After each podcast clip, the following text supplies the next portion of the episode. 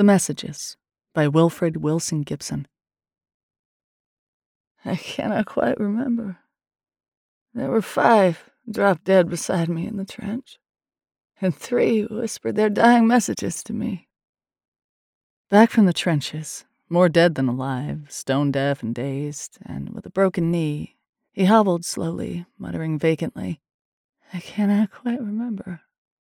There were five dropped dead beside me in the trench, and three whispered their dying messages to me. Their friends are waiting, wondering how they thrive, waiting a word in silence patiently.